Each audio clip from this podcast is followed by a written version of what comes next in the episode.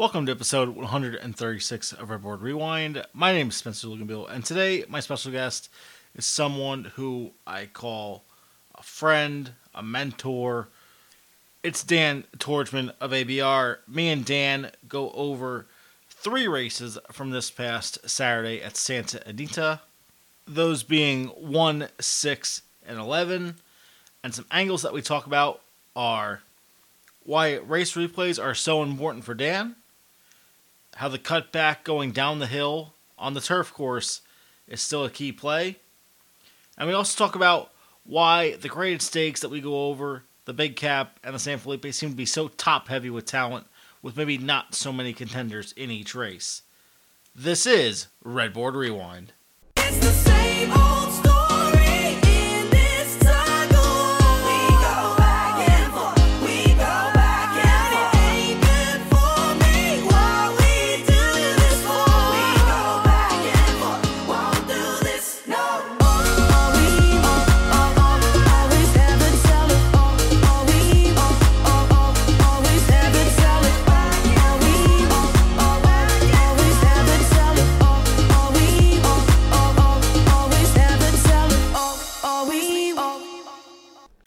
I'd like to welcome in a special guest for this week's Redboard Rewind. He is someone who has helped further my career, whether it was writing for him or just talking with him in general. It's Dan Tordjman of ABR. Dan, how are you today?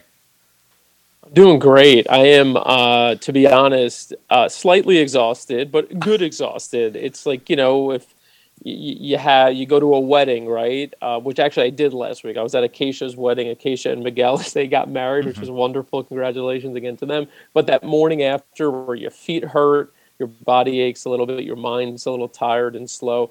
That's really how I felt after watching all of that racing and betting. I don't know how many pick fives I played on Saturday. I, I played like it feels like I played twelve pick fives. I played every pick five. Um, you know, the the cross country ones were a lot of fun. Unfortunately, missed on both, just barely, but missed on both. Um, and then the you know I was at Gulfstream on Saturday, so I ended up um, kind of wading into those pick fives as well a little bit as well. Um, it, it- look, it was a fun day. Um, credit to the the first racing slash Stronach group for coming up with a creative concept the first Saturday, and um, you know um, I, I I appreciated it. It was fun while it was happening, but I'm tired. I'm a little tired now. It- It's almost weird too, because a lot of times we hear like you know, oh, they're all after their own little slice of the pie, whether it's NYRA, you know, CDI, the Stronach Group. So it's kind of nice that because Group does own a couple of the major racing tracks, they can kind of put them together where it's not like, oh, we're not going to run on top of each other. Oh, we're going to you know mix some mix and match some extra bets for you guys, so you guys have even more to look at over the day. Yeah, what they did that was really nice was that they really they, they coordinated those post times in a way where um, I don't know what the exact time between races were. I think I heard at one point that it was about 15 minutes. It felt like it was like five minutes between each race. That's Plus, I was running around working as well. Uh, But it, it it like did not give you a chance to really exhale. It, it felt like you were just in this like rapid fire, just just action filled day, and and it just didn't stop. Like once it started, it just did not stop. It was it was unbelievable. I kind of feel like that's how when I'm working at Saratoga, it's like we come up, we get there around you know ten or eleven, and as soon as the first race goes off, it's like, okay, well I'm not stopping until about six or seven o'clock tonight, even if it's just Yep. teaching people. It just kind of goes like that. So let's get kind of into your prep. You were telling me how, and I love this with you because a lot of people, you know, they they talk about handicapping, how they spend 10, 15 minutes, you know, maybe on a race. Sometimes guys are spending only half an hour on a card. You're spending a lot of extra time due to race replays. And obviously, I've had some of the best guys spending South Street, et cetera, come on and talk about race replays. What about you makes that so important? Yeah, you know, Benny's a great uh, example. Uh, Benny South Street, call him Benny. Um, yeah, but he, but he's a great example of, you know, kind of my general approach and philosophy to betting on racing because the way I look at it is that there is like sort of surface data and surface information that you can grab by just scanning PPs.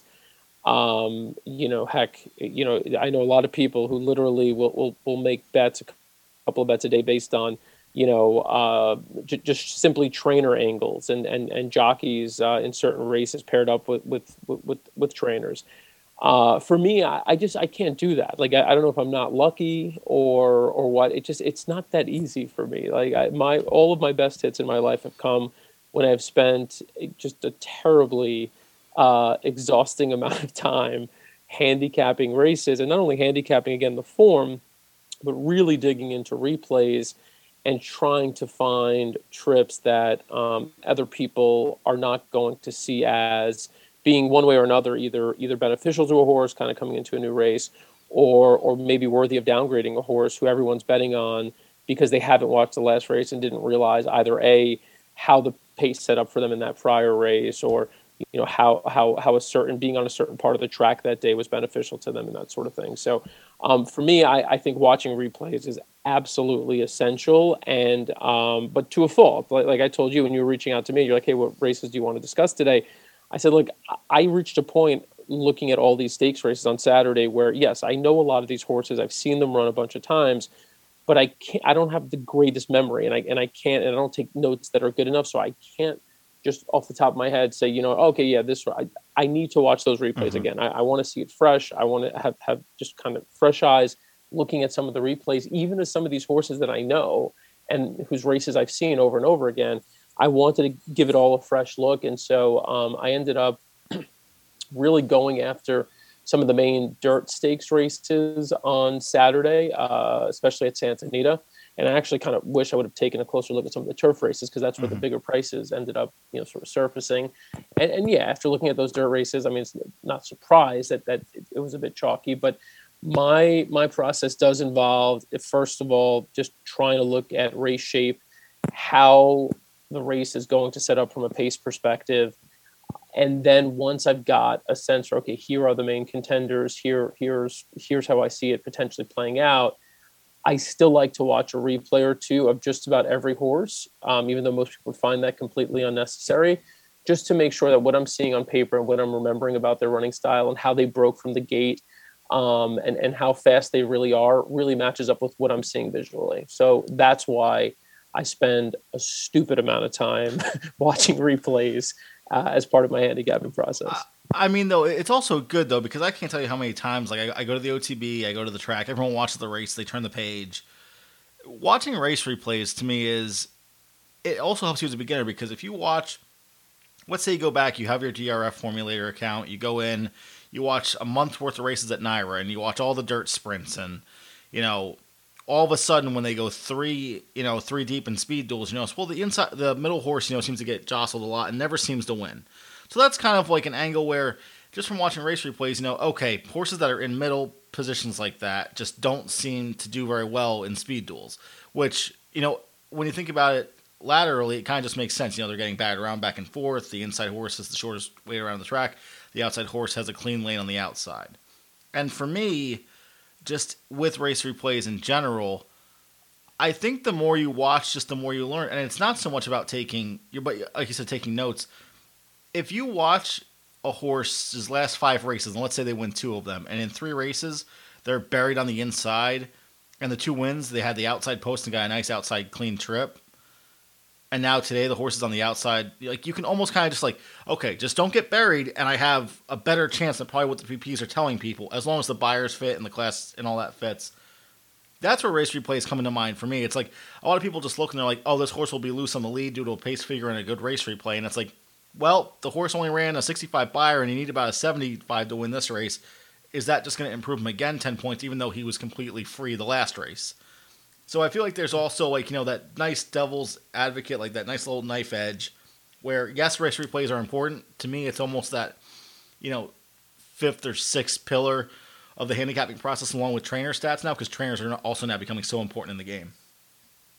Yeah, and, and I know one of the first races we're going to look at, you know, loo- looking at also like the first race at Santa Anita on Saturday.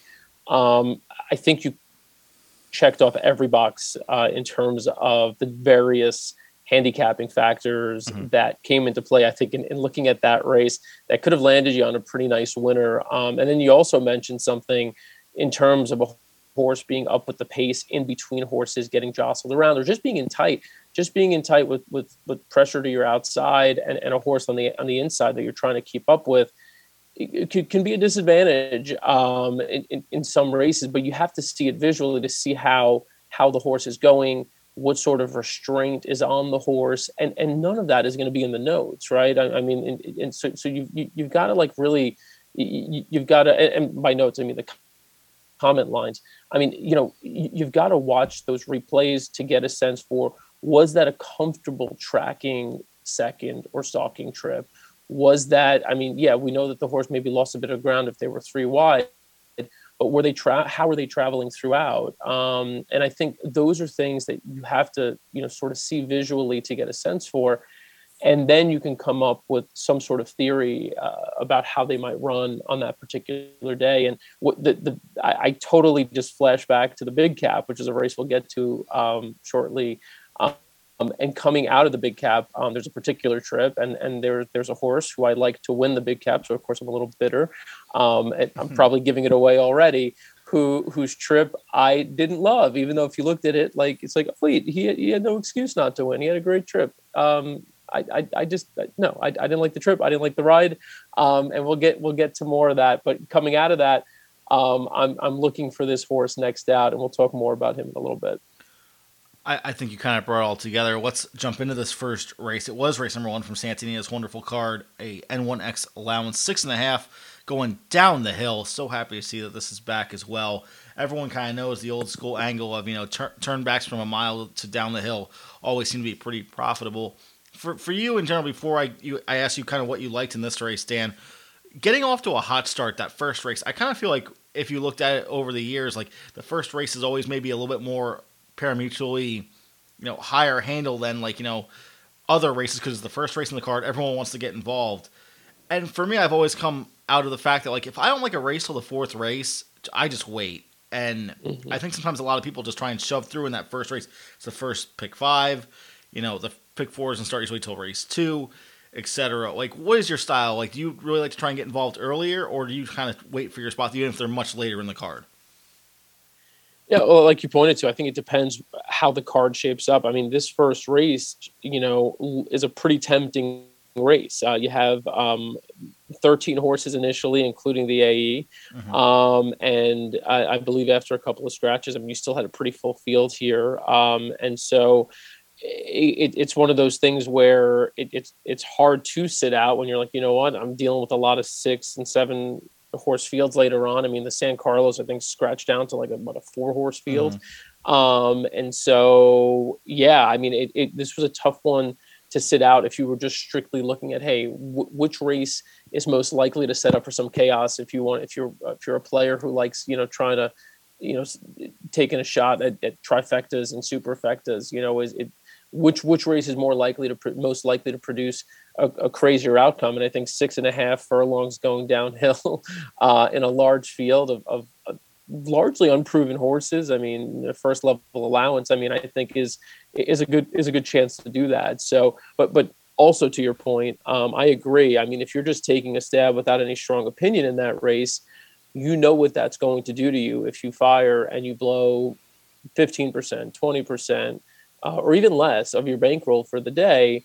It's going to put you in a bad headspace. It's going to make you question the handicapping that you that you did in that race. And then it's also going to make you question well damn why did i do that? I could have had more money now going into this fourth race where i really like you know whoever the horse might be. So yeah it's a balance. I, I wish i could say personally that i've that i've shown you know a lot of self-control over the years. I haven't. I think i've gotten better at it recently. I, I can sit out. I in fact past two times i was at a track with the exception of this past saturday I spent the entire day at the track and I didn't make a bet, which is I don't know if there's something wrong with me or what's going on, but I actually just I mean I was working one of those days, but you know like I actually sat there. I there was just nothing that jumped out, and I enjoyed the day. I was in good company, and I just enjoyed the day, which again probably makes me a bad person, but I I, I didn't bet anything those days, and so I think it, it is all about growth and maturity as a handicapper and a horse player, waiting for those spots but but I totally also can empathize with, with, the person who's you know who's all excited, jazzed up, ready to go, especially on a day like Saturday with so many big races. It's like, ooh, this isn't a big race, but it's a large field and there could be some chaos here. I want to I want to bet, I want to dabble. I, I totally get that as well.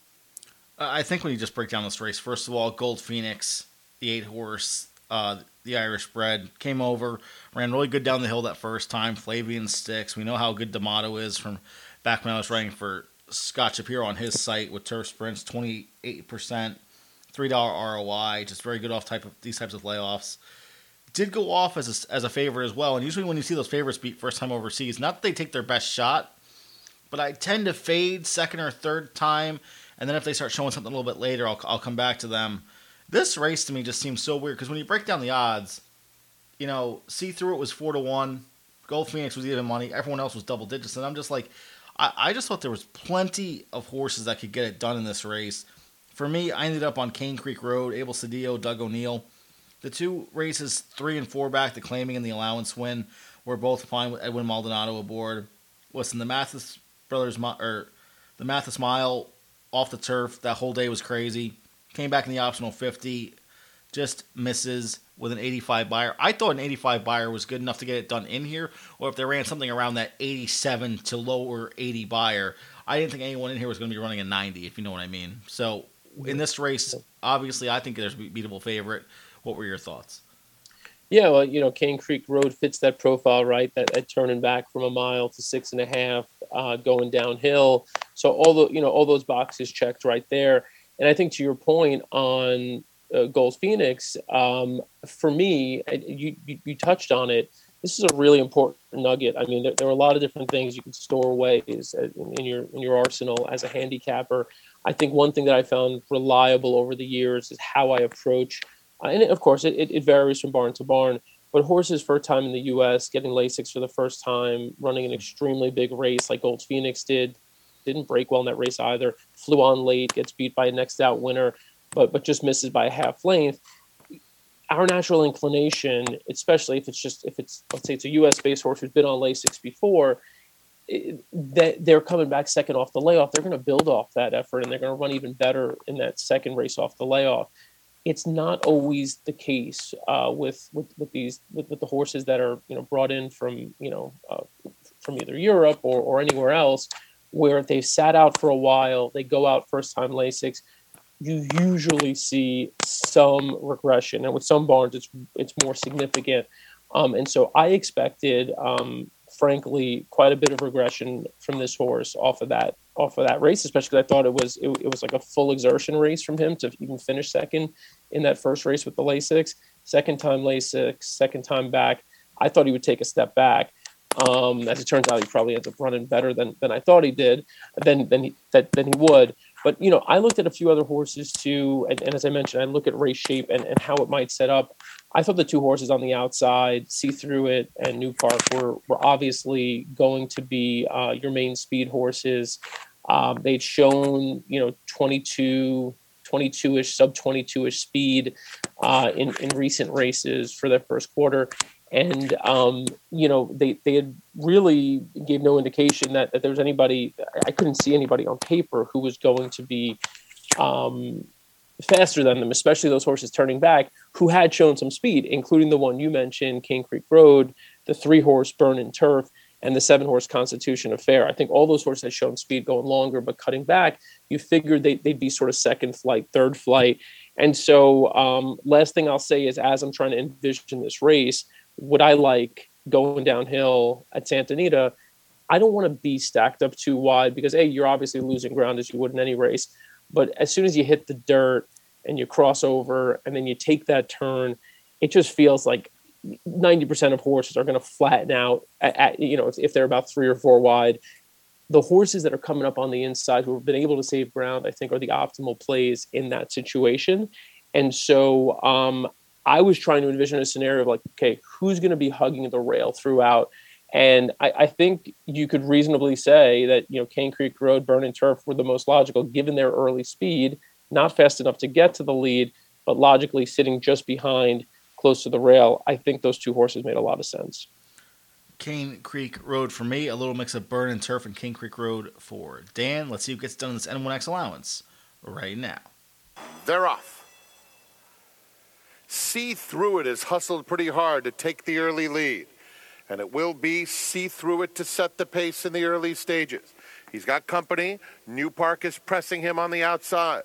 It's a gap of four back to Cane Creek Road, who's a joint third as they run down the hill, and a three wide Cali Bay with Constitution Affair now moving up and claiming the third spot. Burnin' Turf is next, inside the favorite Gold Phoenix, and Southern Horses outside of that pair.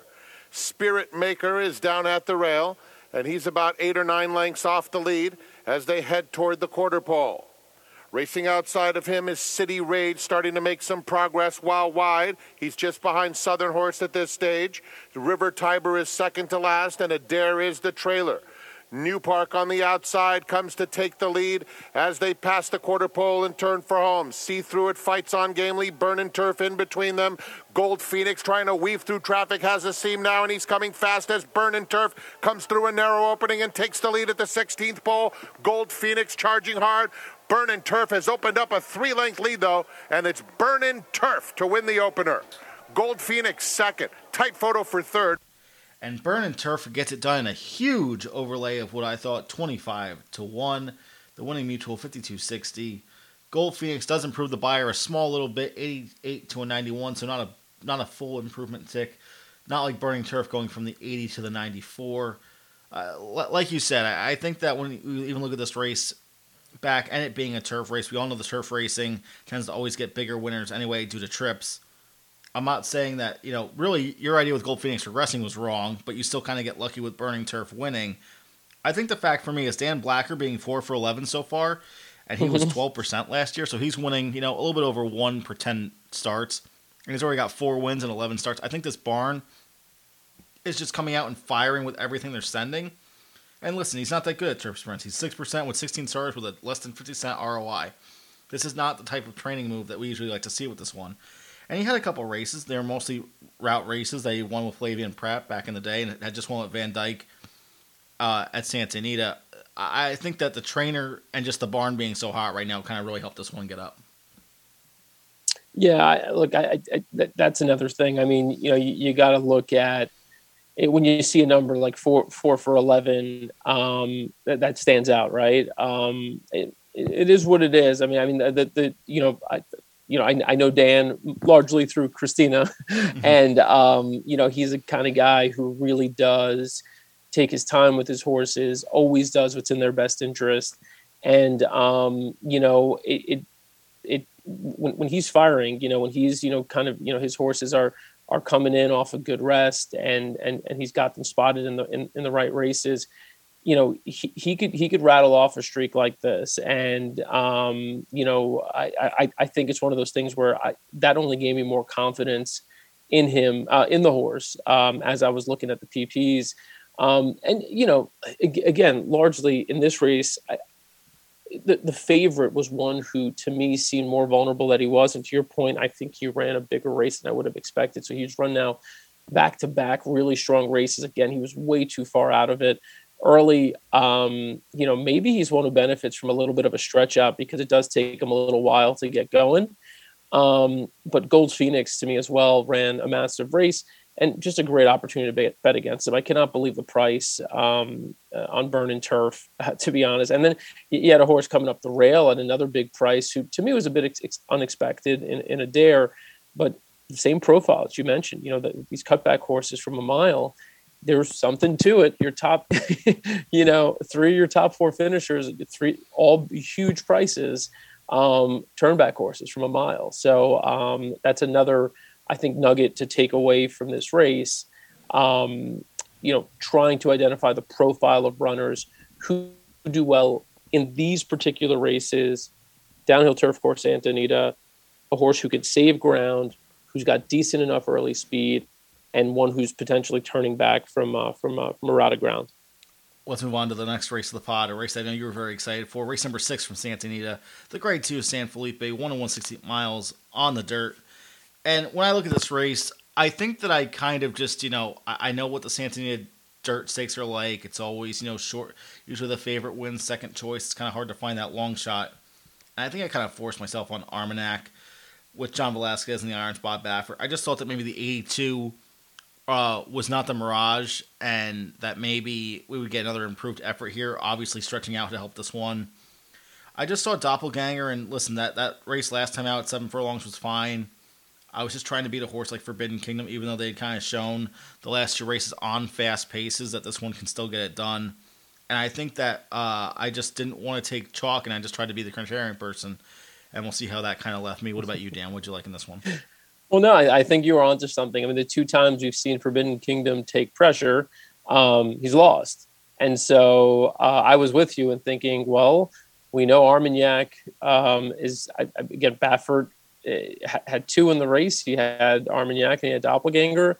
Doppelganger, we know, does not have a whole lot of early speed. Armagnac does. It seemed logical that Armagnac would go, would press Forbidden Kingdom, and that would potentially set up for something from off the pace, at least in my mind. Um, I thought Doppelganger was the horse who was ready to take that next step. Um, just watching, I told you, I, I watched the San Vicente live when it happened, but I watched it again two or three more times before this race just to make sure I saw everything I thought I saw.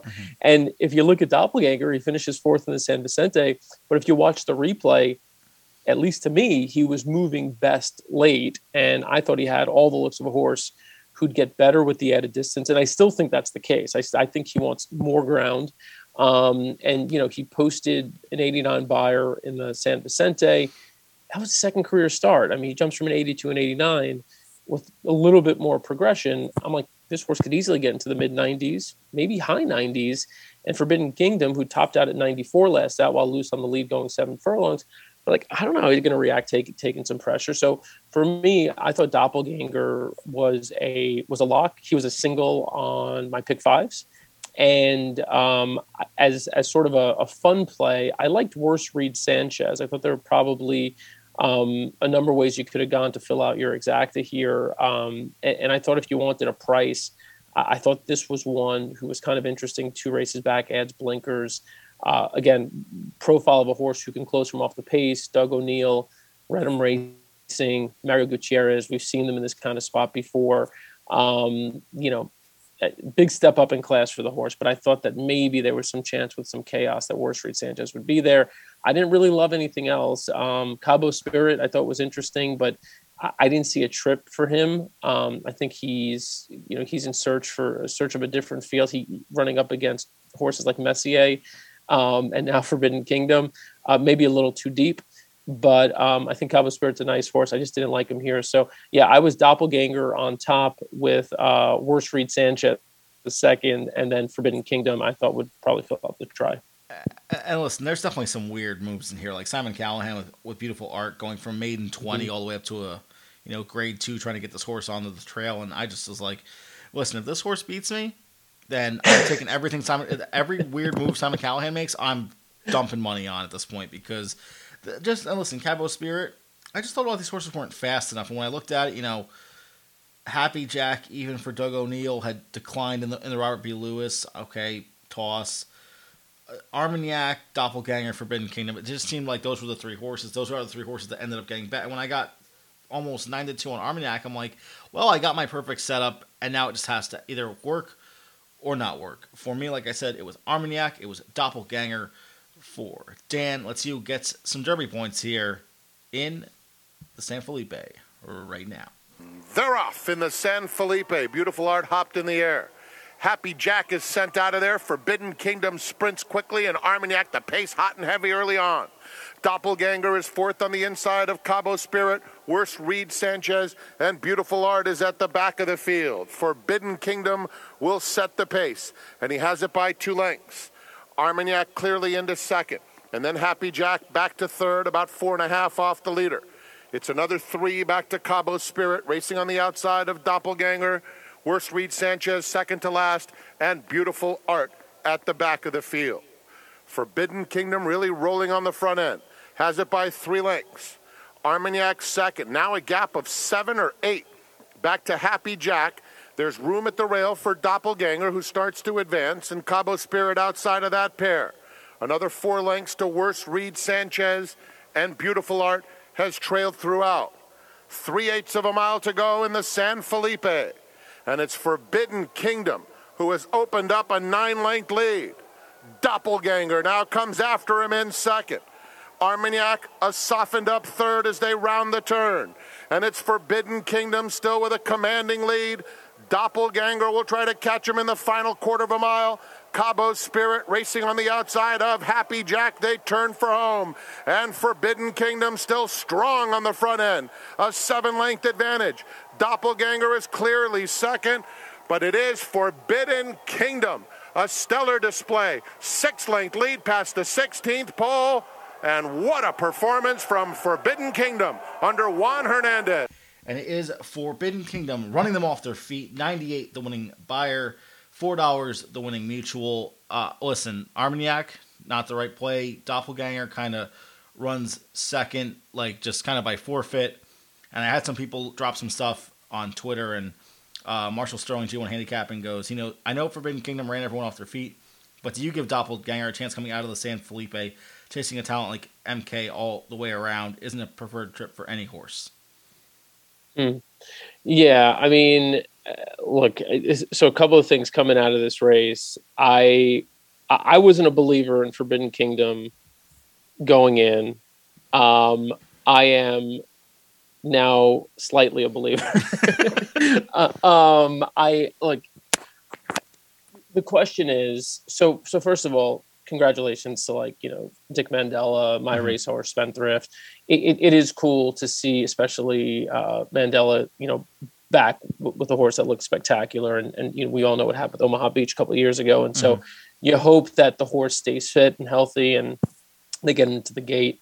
But yeah, I, I don't know necessarily. Um, you know, it, we're still so far out, and we got to see what other what other speed and, and, and pace there is. But even though he went super fast, um, he, you know, he, he he was on his own. He was, and I think that- that that's one thing that I talk about all the time. Like, you could be going, you could do a half in like forty three and change, but if you're a quality horse, especially at a mile and a sixteenth, you're gonna have plenty left if there's no one to your outside putting pressure on you.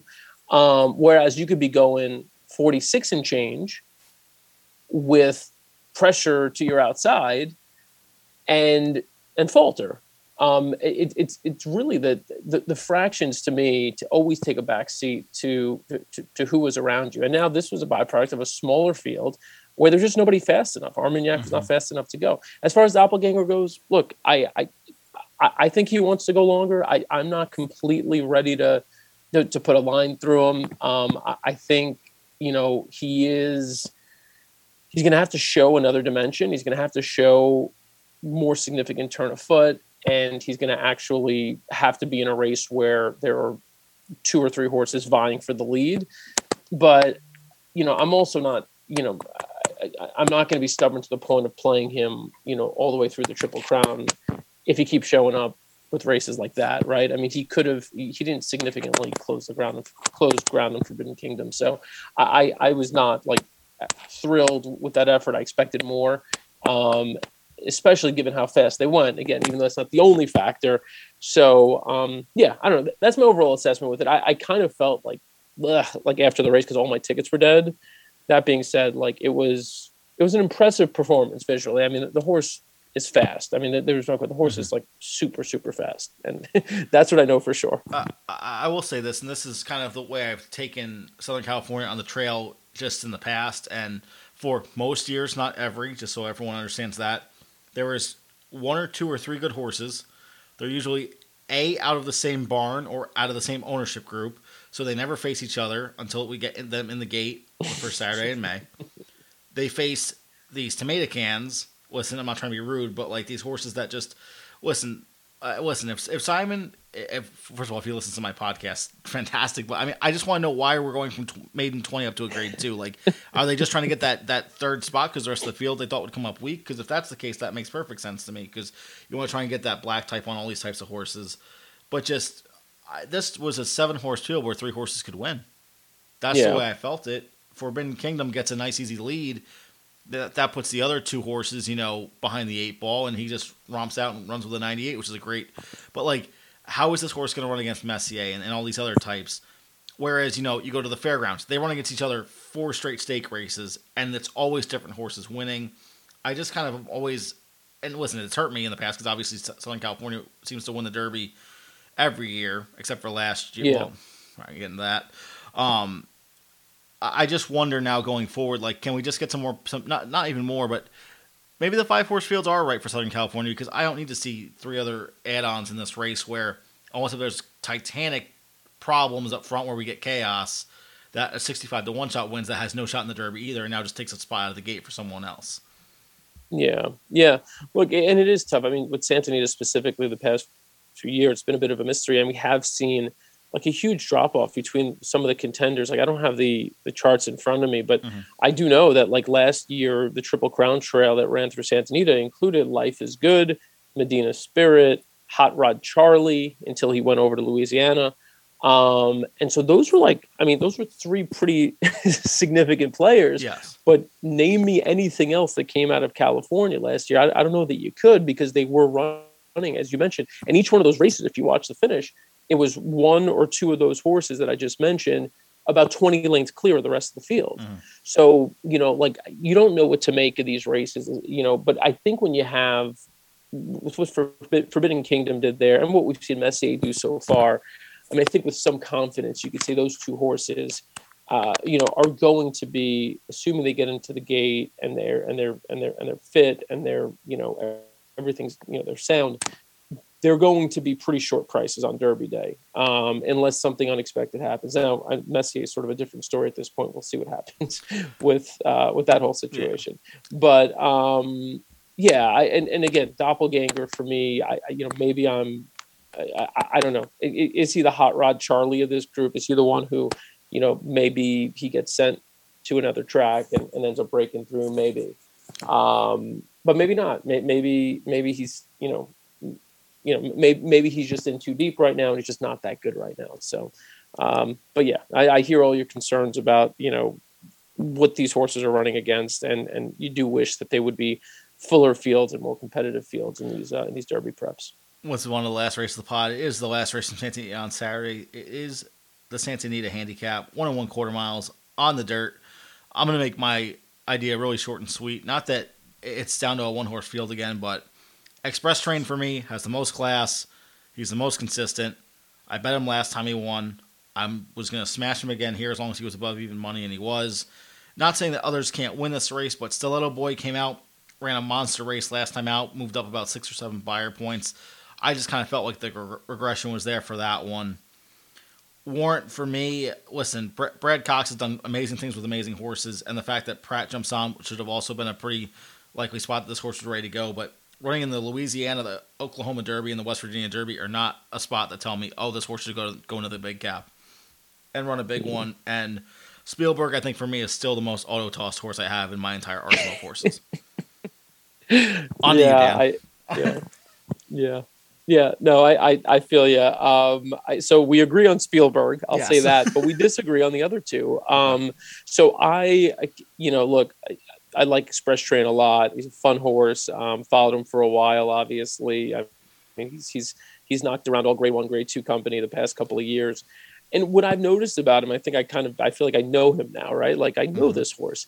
Um, is that he loves this track. He loves Santa Anita, but even here, he's at times struggled to make the mile and a quarter distance, and also to Yeah. string back to back dynamic performances together. And we saw for the first time, really, him string back to back race wins together, winning the San Antonio and the, and the San Pasqual. Um, but you know, for me, as I'm looking at this horse, I'm thinking he's stretching out. He's just run two big races, um, and and he drew off in the San Pasqual. I was like, you know what, like. How is he going to do three in a row now? You know, and he's going longer, which I'm not convinced he wants to do. He's 0 for three at a mile and a quarter. I'm like, Yeah.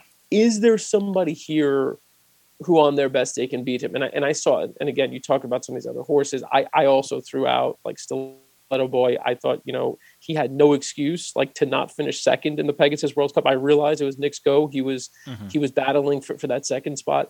Doesn't matter. Knicks Go was softened up. Knicks Go did not have things his way at all there. It was the farewell race. It, Stiletto Boy rode the rail, got the setup, was there, just flattened out. He's not a mile and a quarter horse. He wasn't. He's not a mile and an eighth horse. So he wasn't. He wasn't a mile and a quarter horse. And then even in the Awesome again, where he finished second, had everything set up, and then he clunked up to finish second just because everybody else was backing out. He actually beat Express Train that day, but he was still beaten by five lanes. Was never a threat. So I didn't love Stiletto Boy. I thought Express Train would be vulnerable because we haven't seen, uh, you know, consistency in terms of wins from him. He he always battles, always shows up, I hadn't seen wins.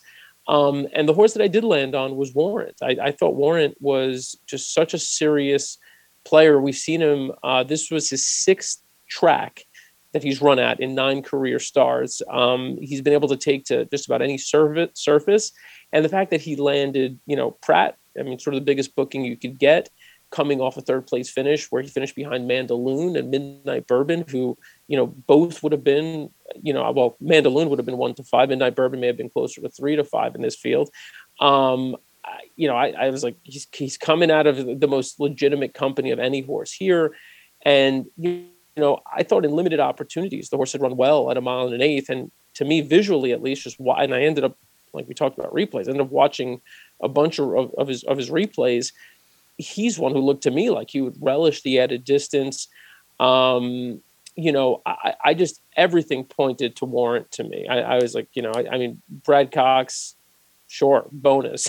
you know, like Yeah. just just the horse's profile just screamed to me mile and a quarter uh, against one of the weakest fields he's ever faced, with the exception of Express Train. Um, I thought, yeah, th- th- I- if I can get if I get eight to five on him, I'd be thrilled. When I saw nine to two as they were loading in, I was I tweeted it. I had I, I did the drool emoji. I was drooling at, Yeah. at, at, at nine to two. I, I could not believe I was looking at nine to two on this horse. It, it's Spencer being a chalk eating weasel, taking express train back to back. Can Warrant be the upset for Dan? Let's see who gets it done in the big cap in the finale right now. They're off in the Santa Anita Handicap, presented by Yamava Resort and Casino at San Manuel. American Theorem and Spielberg are the first two out. Warrant has some natural early speed. YY Paul Weil on the rail. Express Train is next. Soy Tapatio and Stiletto Boy is at the back of the field. A very compact group passes the stands the first time with Spielberg just in front. American Theorem on the outside and Warrant in between those two. Why, why, Paul, why?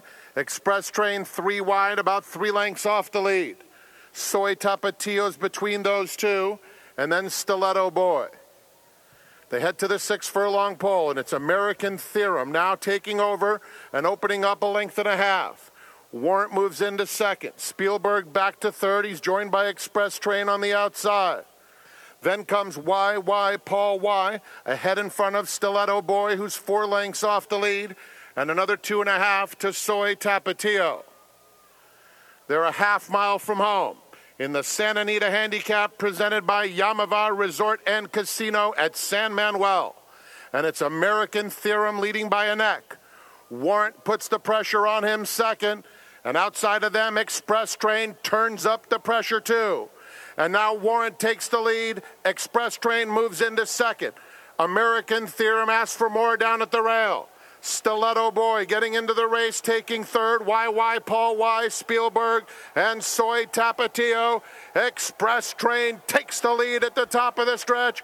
Warrant fights on. Three more back to Stiletto Boy in third. They're a furlong from the finish.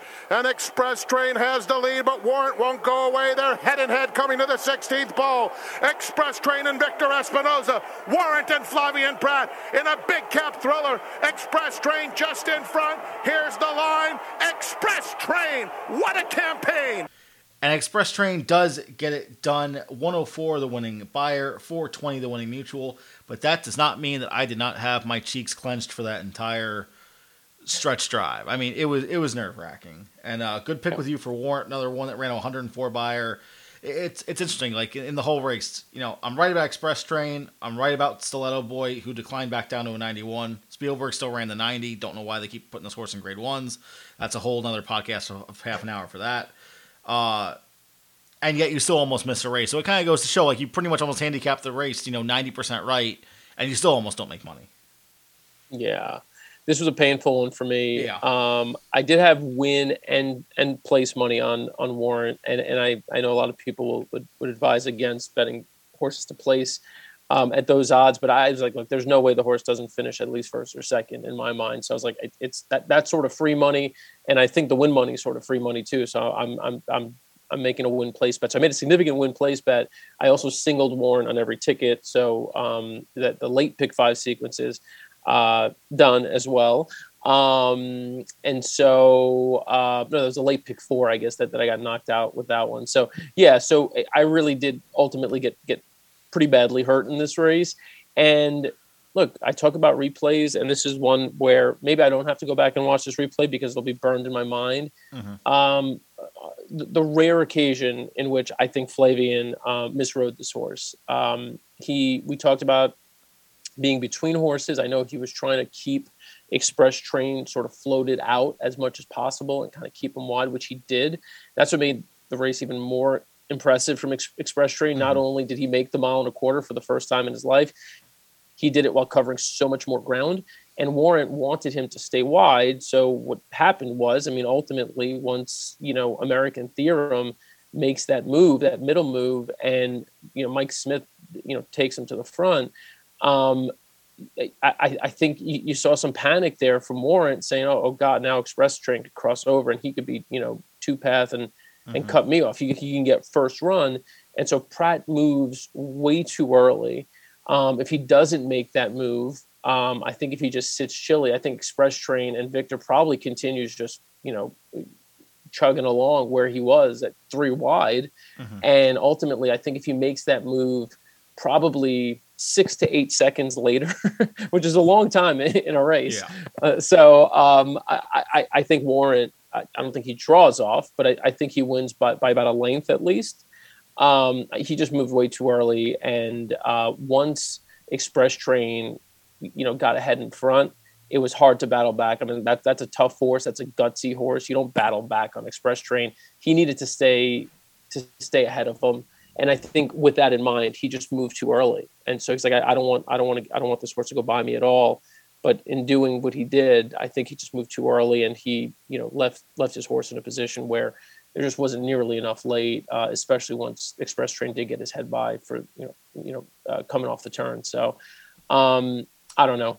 Look, it, it's I'm not a jockey. I, it's it's easy for me to sit here and and say things like that. Uh, but uh, to me, I think Warrant.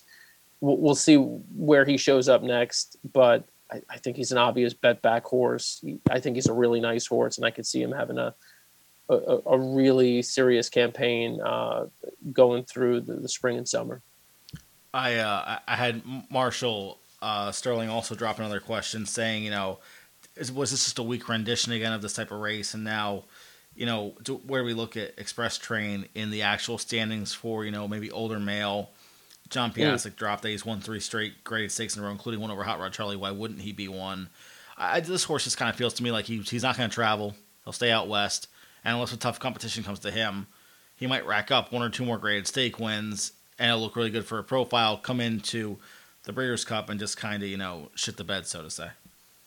Yeah, yeah, um, uh, yeah. I, I, I think you're right there, and I think I, I think that question is a fair question to ask. But um, we touched on it earlier, not to beat up too much on some of the fields he's Yeah. he's run against, but um, I'm not I'm not convinced he's he's one of these. Now again, look, he's he's been beaten by Medina Medina Spirit, and he's beaten Hot Rod Charlie, but I mean the rest of it is, you know, Tizamagician and Eight Rings. So I I mean I'm not you know, no knock on those horses. They're nice horses, but um, they're they're not going to be on the same level as you know, Life is Good and and and, and Hot Rod Charlie and Midnight Bourbon. And so I, I don't think he's there. I you know, I, I think he's a nice, really nice, uh, you know. Uh, older level you know so kind, kind of just, just just nice graded stakes horse in california but you, you see largely what he's running against. I mean they bring in Warrant off of a third place finish in the louisiana derby a horse whose you know most significant accomplishment was a win in the Oklahoma Derby uh, last September, and he loses by what was the final margin like a head? I mean, or or a half a length. I, I I I guess I turned away at the wire, but it, it, wasn't much, right? Yeah. So and, and that's that's that that's Warrant, who who nobody had really heard of or thought of before before this race. Uh, maybe you heard about him, you know, in Louisiana a little bit, but anyway, um, I, I, I'm not. I, I like Express Train. He's a nice horse. He's a fun horse. He's not in, in the upper echelon of horses in this in, dirt horses in this country. Last question before I let you go. Now with all the races being done, got some news on jockey changes going forward. It looks like Rispoli's going east, as is Prat. Uh, When I think of a Saratoga meet, and listen me and you talk a lot during Saratoga, we've met, we've met up a couple times. What is that jockey standing going to look like? And finally, you know, everyone talks you know about the Eclipse Award, and I think like having Prat be out west maybe have kind of hurt him in there. But me and guys like Real Dynasty have always talked, you know, I want to see him versus Irad, and I said Keeneland because it's more of a neutral tra- uh, track. But to see them at Saratoga, I mean, what a throwdown it's going to be. I feel this year going forward. Yeah, I mean, you look, you, you don't know how these things work out exactly because obviously IRAD, um, you know, well, IRAD in particular, but I mean, you do have other other jockeys who, who I don't want to say declined, but who obviously haven't won at the same clip as they have in recent years, Mhm. like you know, as it had in past years, like the Castellanos of the world and the the Johnny V's, but. All of those jockeys, the New York-based jockeys and the Florida-based jockeys, have you know sort of that home field advantage, um, and even for you know when it comes to turf riding, I mean, you know where Prat is great, you got guys like Bill Mott who who, who run, sends out you know great turf runners at Saratoga. You know, Junior is his guy, Mhm. um, and so I think it's going to take a little while for. I wouldn't be surprised if Prat doesn't immediately have success, um, especially at Saratoga. I, I- I think. I, I think he's a top-notch jockey, but I think it's going to take a little while for him to get his business going. Um, and, and I'm sure he's already had, you know, he has indications that he will have business. Otherwise, he wouldn't make the trip out um, and and he wouldn't you know completely relocate. But I think um, you know it's reasonable to expect if this becomes sort of the where he's going to be if he's going to be in New York for the you know for the big summer racing months if he's going to be in Florida over the winter if he's I don't know if that's part of the plan or if it's just New York and then back to California over the winter um, you know I think if you maintain that sort of consistent East Coast presence uh, a guy like Prat and a guy like Rispoli as well, they're both going to do really well, especially in turf races. I mean, they're they're they're premier turf riders. That that's that's what they are, and I and I know Prat has obviously made a name for himself on the dirt as well. Um, I, I think it'll take a little time. I, I I'd still, if you told me, you know, dirt race, all things being equal, I can take some of the likes of Saez or Irad or Mhm. Prat. I'm going to take Saez or Irad, not knowing anything about the race, right? Yeah. if it's a race being run at Saratoga. Um, and then if it's a turf race, you know, I got to see who shows up. But, you know, I, I think if you told me it's Tyler Gaffalione on a, you know, on, on a maker and, uh, or, at, you know, and, and Jose on a Chad and uh, Junior on, on, a, on, a, horse for Mott, and then Prat and Rispoli on two other horses. I don't know that I'm automatically going to say, oh, you know, Prat and Rispoli, you know, uh, probably have an advantage here. I, I think you have some established relationships in, in New York that are going to be tough to overcome right away. That is all the time we have for today's podcast. I want to thank my special guest, Dan Tordjman, for coming and joining me, talking some West Coast racing. Dan, where can people find you on social media to talk all racing and also ABR? Yeah. So if you like hearing someone blab like to no end, as you just heard me do here, um, you can just check out America's Best Racing uh, at ABR Live. I, we do a lot of live streams uh, around big race days. So check out ABR Live. If you want to check me out personally, I'm at Danonymous Man on Twitter. So that's uh, Dan and Anonymous combined, Anonymous, and then Man uh, on Twitter. I'm, I'm around posting thoughts and comments uh, frequently enough, not as much as I used to. Try to stay away from a lot of the negative action going on out there, but but I do post occasionally. So uh, check me out there. Thanks so much for coming on. Really appreciate it. Thank you. I want to thank all the wonderful listeners who listen to this podcast and all the rest of them on the In the Money Media Network. I also want to thank my special guest, Dan Tordjman, for coming out and talking some Santa Anita Derby preps as well as that wonderful Saturday card. This show has been a production of In the Money Media. In the Money Media's president is Pierre Thomas Fornatow. Our chief creative officer is Jonathan Kinchin. And our In the Money Media business manager is Drew Coatney. I'm Spencer Luganbuell, and we will see you next time.